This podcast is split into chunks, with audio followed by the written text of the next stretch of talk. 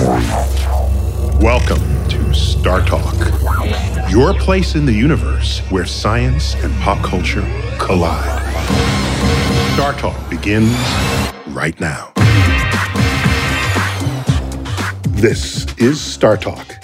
I'm your host, Neil deGrasse Tyson, your personal astrophysicist. And for this episode, it's a special Cosmic Queries edition done in partnership with the Pocket Lab. These are people who have deep interest and access to the world's science teachers, and they conducted a seminar, a virtual seminar over Zoom, where 11,000 teachers showed up. 11,000. The theme of the conference is Science is Cool. Well, we already know that, okay? But we're just, just reaffirming that fact and perhaps telling some people it for the first time. So now I bring you Star Talk Cosmic Queries with the Pocket Lab. So, for those unfamiliar with this forum, Star Talk is a is a um, podcast and one a very popular um, incarnation of that podcast is called Cosmic Queries, where we solicit questions from the public. And if it's on a topic outside of my expertise, then we bring in an expert, and uh, then I can be silent for a whole show, and they get they answer the questions. Uh, in this particular case, it's just Chuck and me. So, uh, I, I, what que- what questions were solicited, Chuck? That you didn't even tell me. You're you're going to have to be you're going to have to be the expert for everything here now. Okay. So guess what? The If I don't know an pressure is answer, on I- you, my brother. if I don't know an answer, I'll just say I don't know. Next question. See, that's the difference between the two of us. When I don't know an answer, I give an answer anyway. All right. So, uh, Pocket Lab actually um, solicited uh, cues from all across their social Mhm. channels. And um, I have just a couple pages of them here. We got over 1,000, and I think I only have like maybe 20 because Okay. of time. We'll just talk fast. Uh, and then I think we might do. Uh, yeah, I'll do something very quickly, and then we'll actually get some from the chat room as well. So, uh, why don't we just jump into this and let's just say, um, uh, Clint Holderby uh, says this: What would you say to encourage a kid that doesn't believe science slash school is important and useful to them? What a great way to start this off. Uh, no pressure care, Neil. How do you save a kid, an at risk kid who doesn't believe that science or school is good for them? What I would say is, uh, you can think of this topically, right? What is what might the kid be interested in? and Bring it to them. That's what any good teacher would do. Um, but I, I want to Okay. go. I want to peel that back a little and go one level deeper, because you don't know necessarily what interests a kid, and the interest of the kid might change. And if you have a lot of kids, it's going to be really hard to keep up with the nuances of what excites them from one day or one week to the next. So what I try to do Okay. is instead stimulate a baseline of curiosity. If the kid doesn't see or understand why school matters for later in life, okay, I, I- get that. But there's something that all kids have, and we know this, and it's called curiosity. And I've never met a mm, kid yes. who was not curious. And so, depending on what level kid you're talking about, I mean, age kid you're talking about, I'm talking about basic K through six, they're all curious, every single one of them. Later on, if they're not curious, it's because somebody beat it out of them some way, saying, no, you must study this and not be curious about the world. The Exploratorium in San Francisco, a museum conceived, designed, and built on the concept of curiosity. All right. And you know what curiosity is? You put something in front of a kid, don't even tell them anything about it. Just make something happen in it, and then it triggers their curiosity.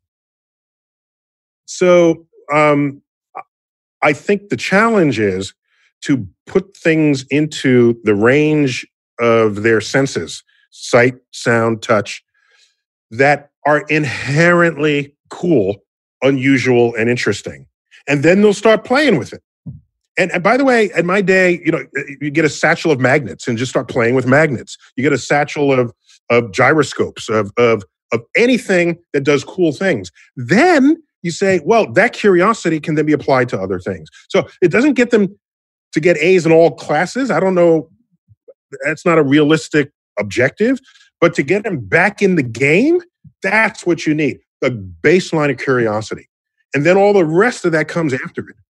Without the curiosity, they're not learning anything. That's excellent. I love it. And you're absolutely right. And Jennifer Davis popped in on the chat and said, the Velcro spot, every kid has a place where you can get science to stick.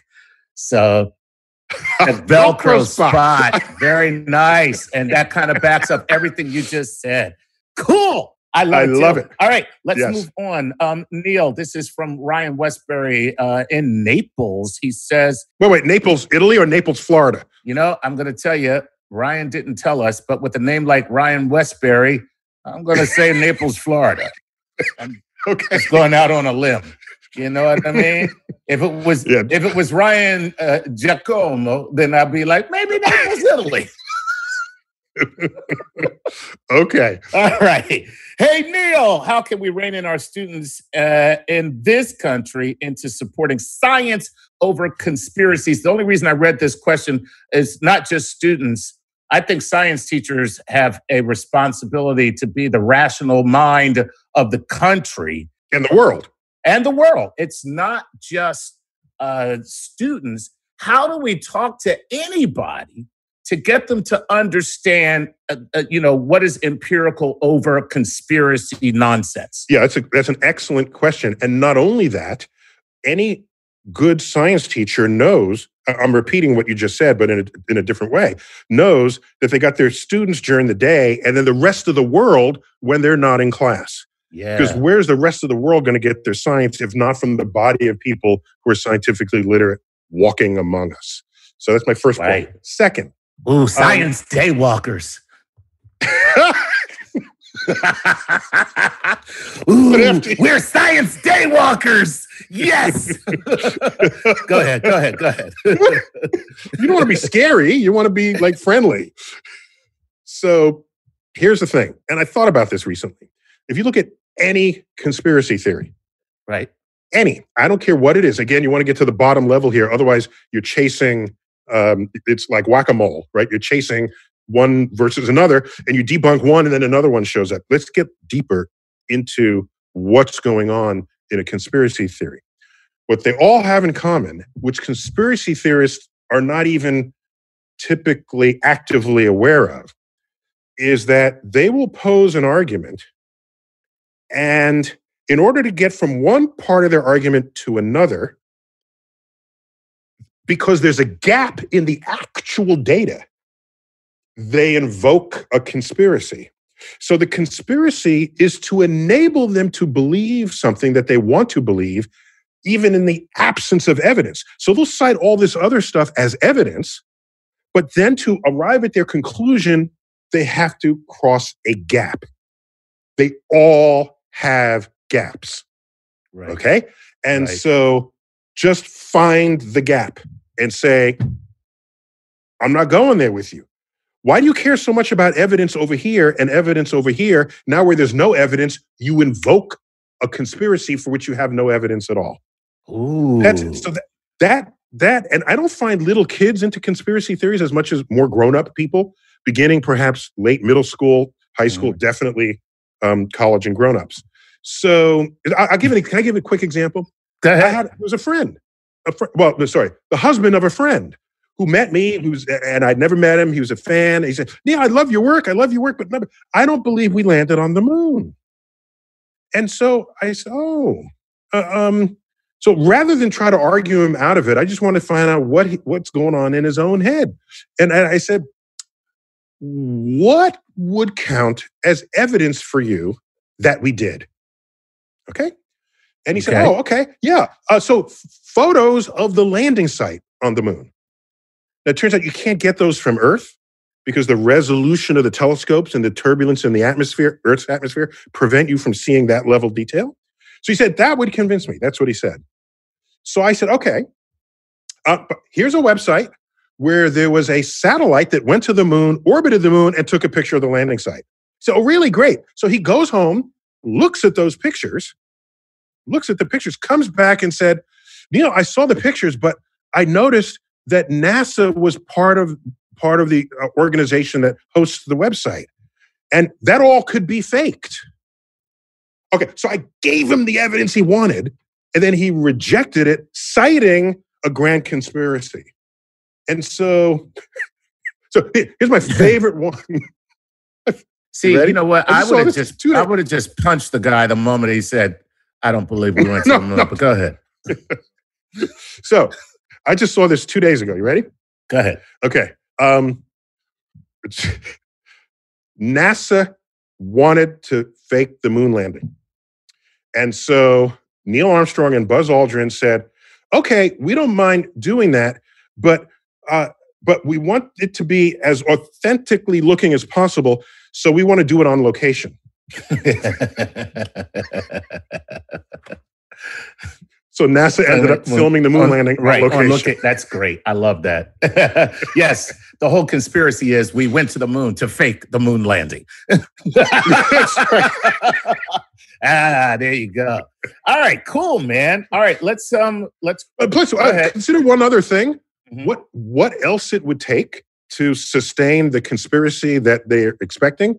The people who are thinking that we're stockpiling aliens in Area 51 just think of what that involves. It means everybody in, in Area 51 is, is on lockdown. Okay? Right. And no one is sneaking a photo from a we got photos of all kinds a billion photos are uplifted to the internet every day you don't think somebody's going to sneak a photo of, of aliens walking at a coffee at on their coffee break from area 51 right. so so just just just so the point is, some conspiracy theorists I, I have found to be unchangeable because they want to believe what they want to believe. And I, in a free country, you got to allow that. You just don't put people like that in charge of things because they're not open to evidence counter to what they want to be true. All I can say to that, Neil, is uh, too late. too late. Okay, uh, here we go. I love this question from um, uh, this is Lisa DeWispeler. Oh, damn it. Lisa D. Hey, Lisa D. right. She says, We all need motivation right now. Can you put today's situation into the cosmic perspective? Ooh. So you know we're, yes, we're facing a, a, crap load of challenges right now. What what yeah, I, where where does the cosmic spe- perspective fit into all of this? by the way, cosmic perspective is not always uplifting. Uh, what it always is is, oh my gosh, I never thought about it that way. That's kind of cool, or that's kind. All right, Neil, don't don't Pluto the cosmic perspective right now. What, is that a verb now to Pluto? Yes, to demote. when it comes to you, is don't Pluto. So go ahead. Just to be clear, since we have school teachers on the line, back when Pluto got demoted, and I was like public enemy number one, for my role in that. Right. I can't begin to tell you how much hate mail I got from elementary school children, but organized by their science teachers. and you know who you are out there. the oh, science teacher put so the cover funny. letter. All right. Right. Exactly. It's um, a first grader. Uh, Dear Dr. Tyson, I am absolutely crestfallen by your recent proclamation. Signed Timmy, first grade. Okay. Timmy. so here's the thing. The um, we're here on Earth finding ways in any given year, at any given time, we on Earth, human beings, are finding ways to tribalize and have conflict be it skin color, what line in the sand divides one country or region from another. Uh, it could be who you worship, who you, what your cultural habits are. We find reasons to choose sides and fight. Okay. The cosmic perspective here is the virus doesn't give a rat's ass about any of the other things we fight about. All right. The virus is indiscriminate. And that's exactly what an alien invader would be. An alien invader would see humans and then say, We're going to attack all humans, just as has been retold in many a science fiction story. So for me, the cosmic perspective here is that the virus, though it be of this earth, is invading us in the way aliens would. And so this is a practice run. Do we have our do we have our act together? Can we can we drop our swords and guns? Can we drop our political differences around the world and get together and coordinate a plan of attack to save us all here on earth? It's a practice run. And whatever mistakes we're making, let's make a note of that so that the next time this happens, either by another virus, more likely, or aliens, less likely, the fact is we will know how to work together. And so for me, it's a, it's a shot across our bow. Wow. That's my cosmic perspective. Wow. Oh, oh, oh, oh by the way, go ahead. Uh, by the way, it's, it's also a lesson for climate change. Yes. Why? Because if you pollute the water here, the water molecules keep going around the world. If you pollute the air here, the water, the, the air molecules go around the world. As Carl Sagan famously said, uh, okay, water and air molecules don't carry passports. They don't have to go through passport control. They will spread around the globe. We are on this one ecosystem called Earth. And you'll and biology teachers know that and they need to say it even louder and get other science teachers to say it in their science class. And this one ecosystem requires a coherent plan to stop what could ultimately re- destroy civilization as we know it and as we have come to build it. So that's that. I'm sorry, I'm, I'm just spilling all out here, okay. but that's how I feel about it. That's good. And what I take away from that is we are doomed. Okay, oh, fantastic. have no, a nice day. And have a nice day.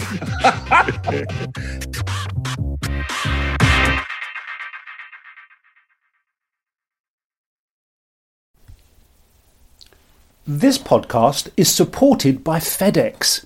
Dear small and medium businesses, no one wants happy customers more than you do. So you need a business partner just like you, like FedEx, who understands your passion for serving your customers because they have the same commitment towards you. That's why FedEx offers you picture proof of delivery, packageless and paperless returns, as well as weekend home delivery to 98% of the US on Saturday and 50% on Sunday.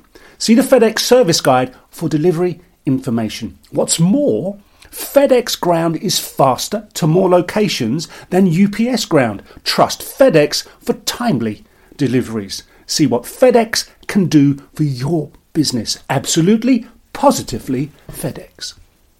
Whether you're a family vacation traveler, business tripper, or long weekend adventurer, Choice Hotels has a stay for any you. And that's good because there are a lot of me's. Choice Hotels has over 7,400 locations and 22 brands, including Comfort Hotels, Radisson Hotels, and Cambria Hotels. Get the best value for your money when you book with Choice Hotels. Cambria Hotels feature locally inspired hotel bars with specialty cocktails and downtown locations in the center of it all. Hey, that's me. Radisson Hotels have flexible workspaces to get the most of your business travel and on site restaurants.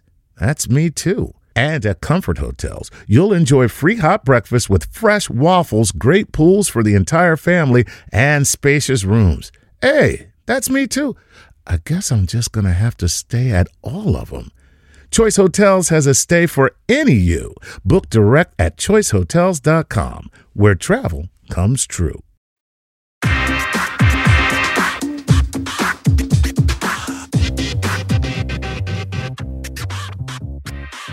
Welcome back to Star Talk. We're in the middle of a live Cosmic Queries with Pocket Lab. So let's jump right back in. I love this from uh, Jack uh. Uh, Jack says, What role can planetariums have, if any, for the education and outreach if people can't visit them in person? Is, is there still a role for your thing, that, the, your voice in a darkened theater as people are. thing. It's called a planetarium. Uh, it's your thing, man. uh, but no, is there still something that can happen there? Uh, is there is there is there some use that can be made of planetariums and or I'll I'll, I'll go broader. Uh, astrophysics in the in, in in the larger scale scheme. Yeah. So because planetariums exist, it means you can be exposed to the frontier of our field from a very early age.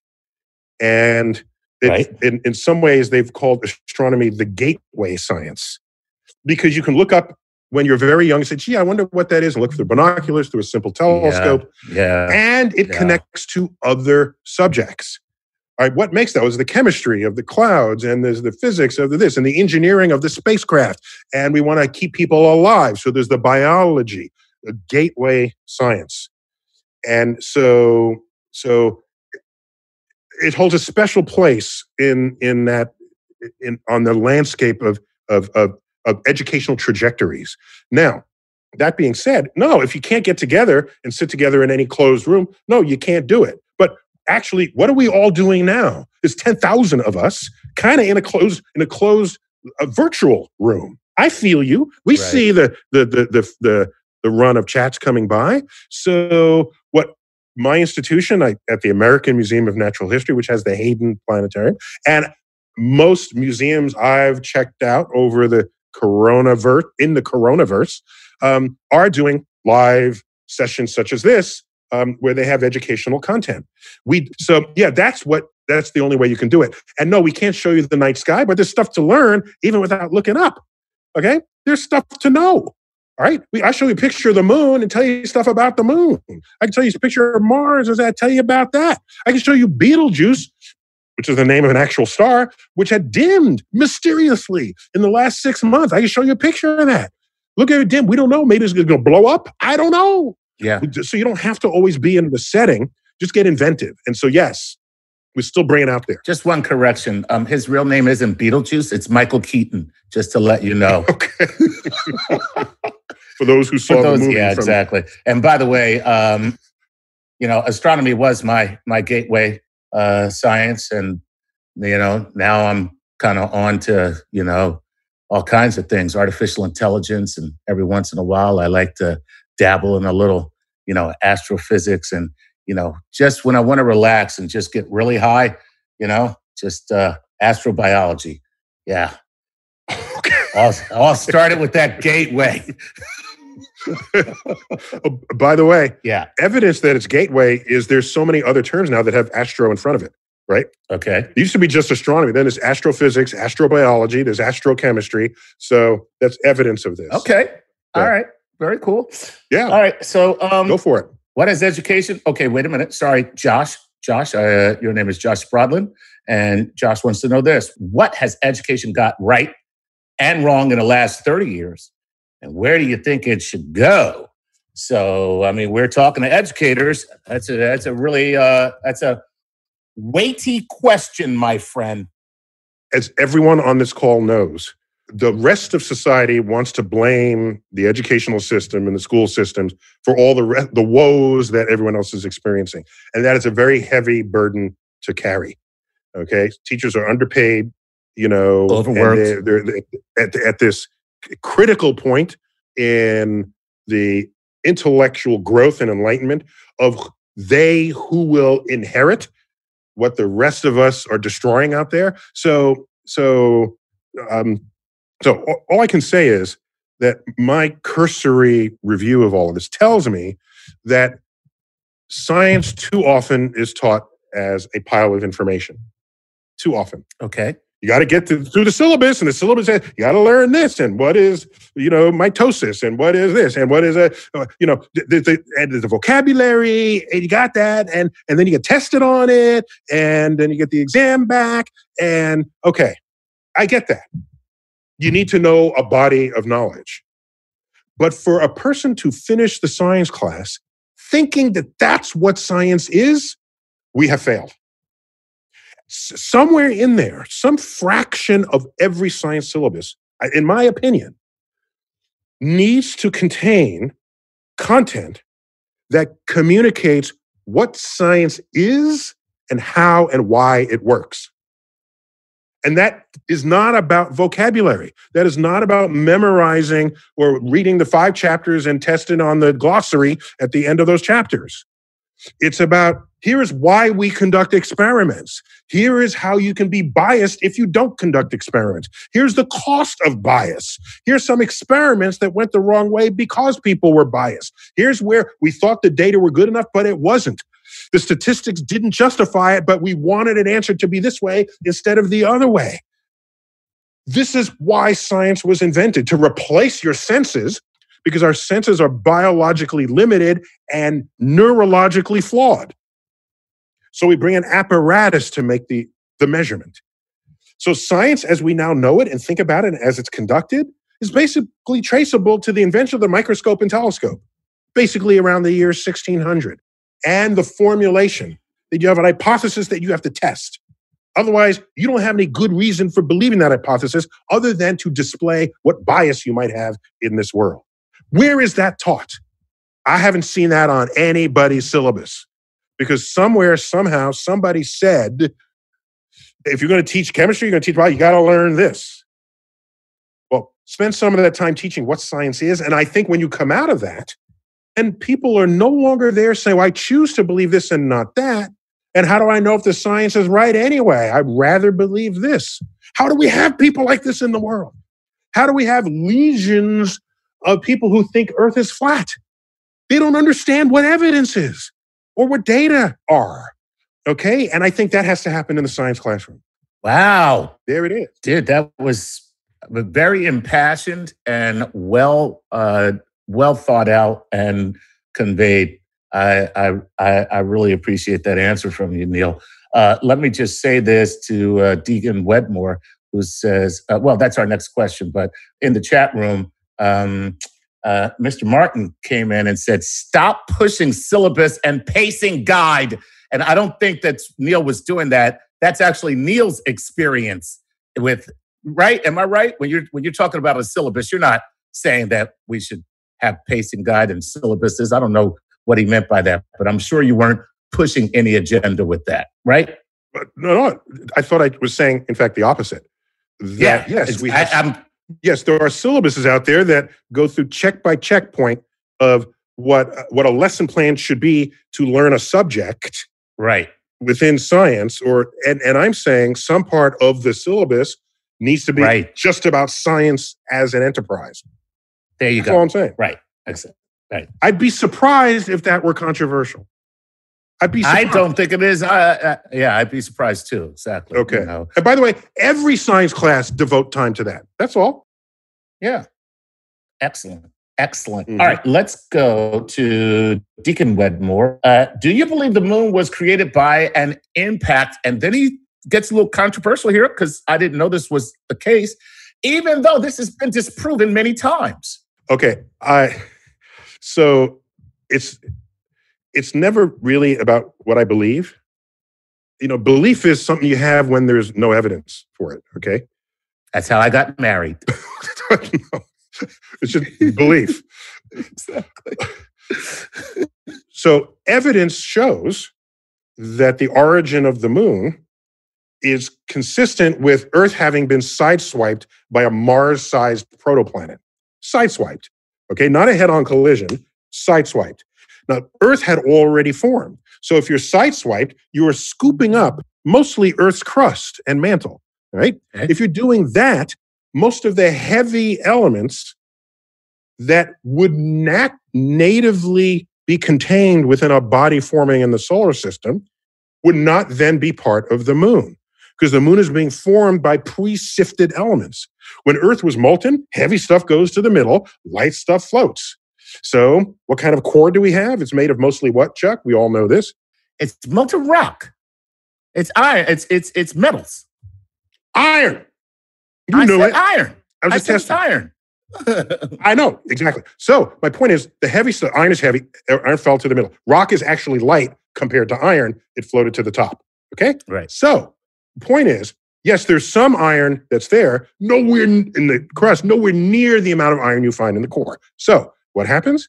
You um, you now make a new object out of what's in the crust. When you look at the crust composition of the Earth and you look at the composition of the Moon, they match one for one. So this is why this idea has good taproots in our um, in our thinking about the origin of the moon. I've yet to seen anything quote disprove it. So uh, so I'm going with the with the plausible scenario that's consistent with the evidence. And I going that way not because I believe it, because I'm following the evidence. And that's all the reason I asked the question is because I wanted to get to the data driven um, uh, process at, that you had just Yeah, uh-huh. referred to previously. So there you have it. Mm-hmm. Mm-hmm.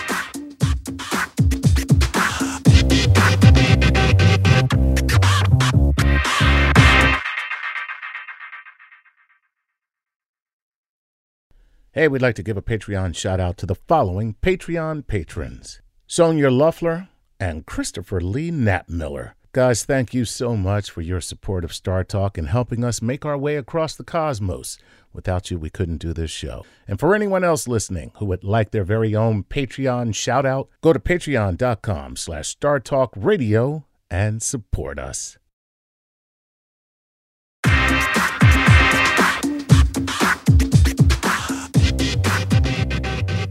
We're back on Star Talk, and we're in the middle of a live Cosmic Queries with Pocket Lab. And for this next and final segment, we're bringing on Dave Baker, one of the founders of Pocket Lab, to bring questions directly from that live audience. So, Chuck, uh, we're gonna we're gonna transition over to Q and A with the audience. Oh, really? Okay, great. I think that's time. I think we should do that. So should, Yeah. should we bring in maybe Dave? Because uh, Yeah, Dave. Where's Dave? Hey, Dave. There he where's goes. Dave Baker? I am here. Yeah. So, Dave, who do you have live uh, asking questions? We have a, a, ton, a ton of questions. Um, but hey, first question for you, Chuck. Yeah. Do you ever find a question that just stumps Neil? I just got to know.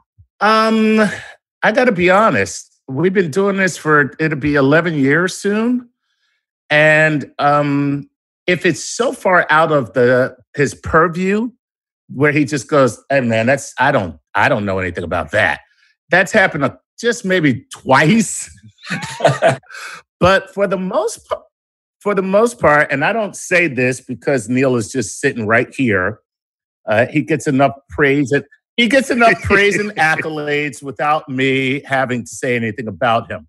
But in the almost 11 years that we have worked together, I have found him to be the most intellectually curious person I have ever encountered in my life.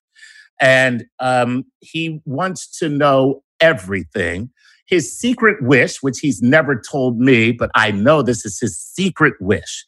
If he could know all there is to know, he would so gladly have that over anything.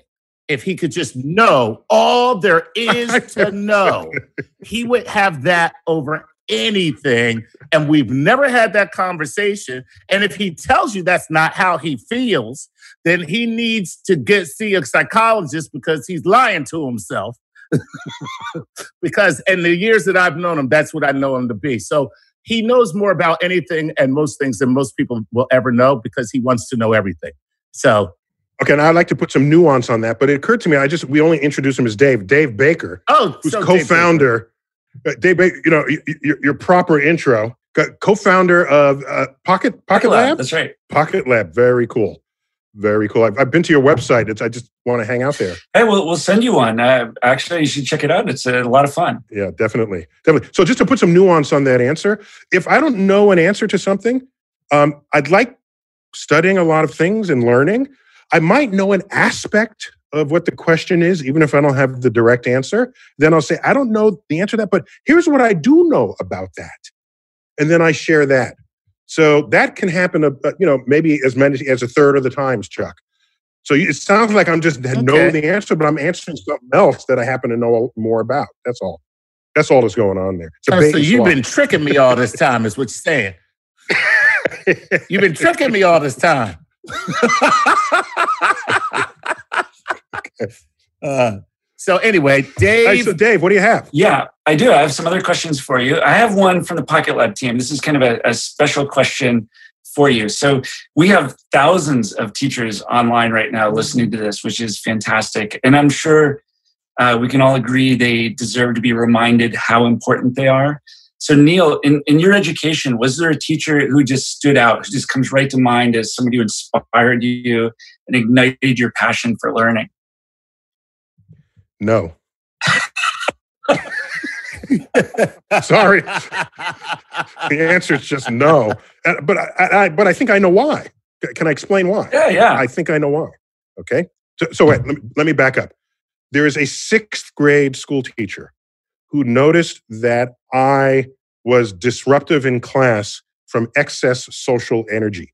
She also noticed that the book reports that we were handing in, mine were all based on astronomy subjects.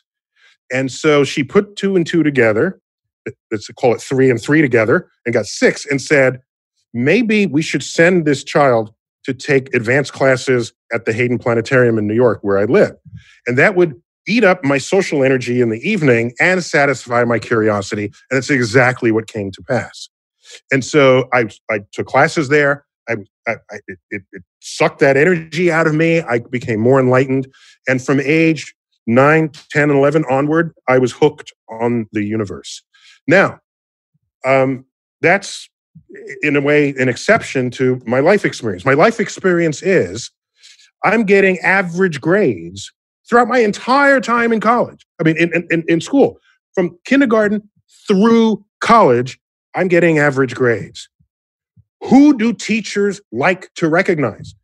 The high grade people, the kids who get A's. And they're the ones who get the attention. They're the ones who get the award. They're the ones who get praised graduation day. And the rest of the students get academically ignored by the system because that's not where all the energy, the praise energy gets directed. So there is no teacher at any time my entire life who during class or later would have said, that guy Tyson, he'll go far. Because their measure, their metrics were limited to how well I did on their exam. Meanwhile, I had a telescope and I was head of my astronomy club, which was in my neighborhood. And I walked dogs and earned money because I lived in an apartment and a lot of dogs there. Walked dogs, earned money, bought bought my next telescope and a camera and I had an astrophotography lab and I did all these things and none of them showed up as a grade on an exam. And so so the answer is no. There's not some long string of teachers that say, oh, he's great. Let's keep pushing him around because I don't see them pushing the students who they think are not worthy of their investment. Maybe teachers have changed since then. But often the ones I've seen, that is not the case. I've had teachers call me up and say, Oh, Dr. Tyson, I have this straight A student I wanted to bring him to. I say, No, I'm not interested in your straight A students. They're already getting straight A's. Bring, and by the way, they're getting A's not because of you, but regardless of you. That's what straight A's mean. It doesn't matter how good a teacher you are, that student is still getting A's. Therefore, you don't matter to them. They'll get A's whether you're a good teacher or a bad teacher. All right? Show me you're a good teacher. Bring me the B student who, because of your intervention, is getting A's. Bring me the student who is going to flunk out of school, is now getting low B's. That's that's progress. That's an improvement. That's evidence that you're making a difference in that student's life. Those are the students I want to see. I'll see you at your office. You- I'll you see you at your office, Neil. I'll, I'll be at your office tomorrow, Neil. by, by the way, you're right. Let me tell you something. You are absolutely right. I was, of course, being a stand up comedian who knew this, I was disruptive. I had talked a lot. I had a lot of energy. I had a dis, I just didn't respect authority. And it was several teachers in my career who, as I was getting D's and about to flunk out, who were like, came to me and were like, yo, man, you are really smart. You're a smart kid. And I'm like, why would you say I'm smart? And it's like, anybody who goes into the office and says they have to use the phone to call their parents and can they have some privacy and then orders 100 pizzas to the school instead, that kid's smart, right? So, no, I'm just serious. And they started working with me and turned me from a D student almost flunking into a B plus student. And so you're absolutely right. That's the power of teaching. That's the Yes. power of teaching. So I think the system so cool. overvalues high grades. That's just my opinion there. And um, there's too much else going on in the rest of who's in school. And of course, it's more effort to because then now you got to know what the Velcro. I love that analogy. The, the uh, there's the the the, What the Velcro the spot Velcro is. spot for for um, curiosity, the Velcro spot for um, energy to be focused towards a goal that will accrue to your later life as an adult. And um, so, yeah, I, I'm sorry, I don't have a long list of teachers. They're not out there. Sorry. You know, this, you guys are making me feel a lot better. I was in trouble all the time too. So I used to be ashamed of that, but now I'm going to say that, geez, you know, good company. That's amazing. Yeah. That's amazing. So, um, the, well, you know, it's interesting though, but because you both said the same thing that there's a teacher who noticed that there was untapped potential. I don't know if that's the way to say it. Unfocused. Un- unfocused. Yeah. Mm-hmm. Unfocused. So it, it, it did take a teacher who stood out and, and for both of you guys, sounds like would help you and, you know, point you somewhere to burn off that, burn off that energy that otherwise would probably be a real nuisance, right? Yeah, I think the difference between me and Chuck is Chuck might have continued to have been a truant in his life. I don't know. Get him to answer that. I was not uh-huh. headed off the cliff in what I was doing. I just I was being disruptive to her class. So part of the motivation was Mhm. to get me to be less disruptive to her class, not for me to get higher grades in her class. So the motivation was a little different. Um, I, and so that that that's how I see that. I was disruptive in every class, and uh, but but I will say that that teacher who pulled me aside, I was in junior high, and um, I ended up going to a uh, a college prep school for in high school, an academic prep school for high school. That the only purpose of going to this school into was for you to then Mhm. go to college. And everyone there was selected. You did you had to apply like a college. It was treated like college. And once I got there, what I discovered in myself was competition. And so being being competitive with these other who were clearly smart, all these other kids, that that kept me from going off the, Mm. the rails. So I think competition helps too. You know, pitting kids against one another. My whole high school was kids being pitted against one another. That was my whole, it was a thunderdome of learning. Age match.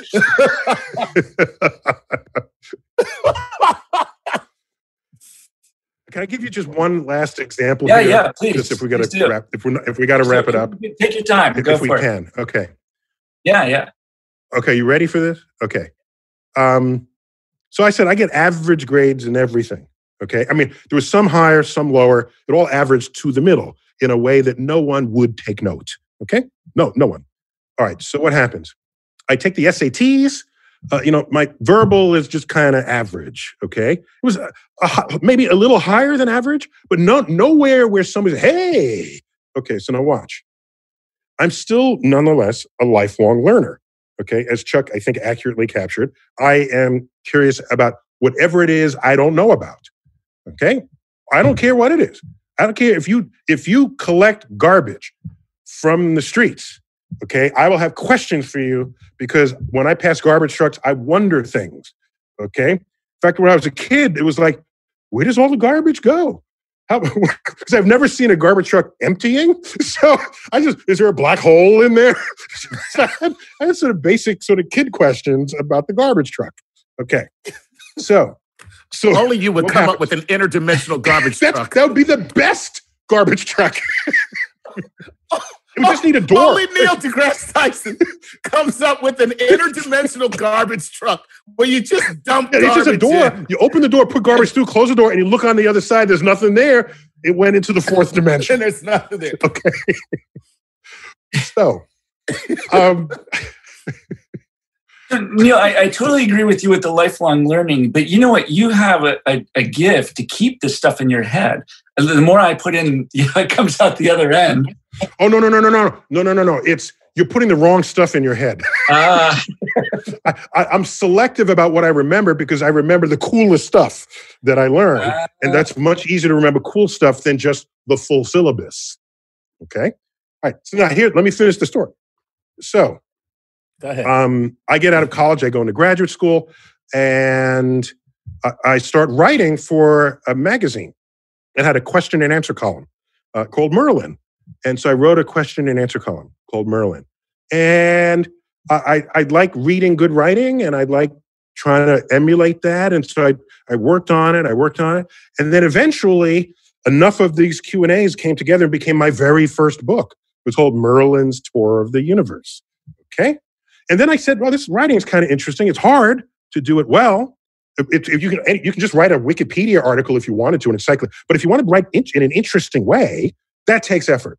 So I kept looking. I read better and better writing so I could get better and better. And this just kept going long after school. Then I wrote an essay for Natural History Magazine. I wrote that for 10 years. Okay. And so collected a hundred of these and then I put it together as a book and that became another book. And so, so what happens? I get a letter in the mail from the Educational Testing Service. Oh, who are they? The purveyors of the SAT. Okay. And in it, and just how much of a grip they have on it. It's just like, they're going to revoke my SAT scores. You know, it's just, I'm a grown man opening this envelope and I'm feeling like, oh my gosh, you know, what happened? Did I mark it wrong 20, 20 years ago?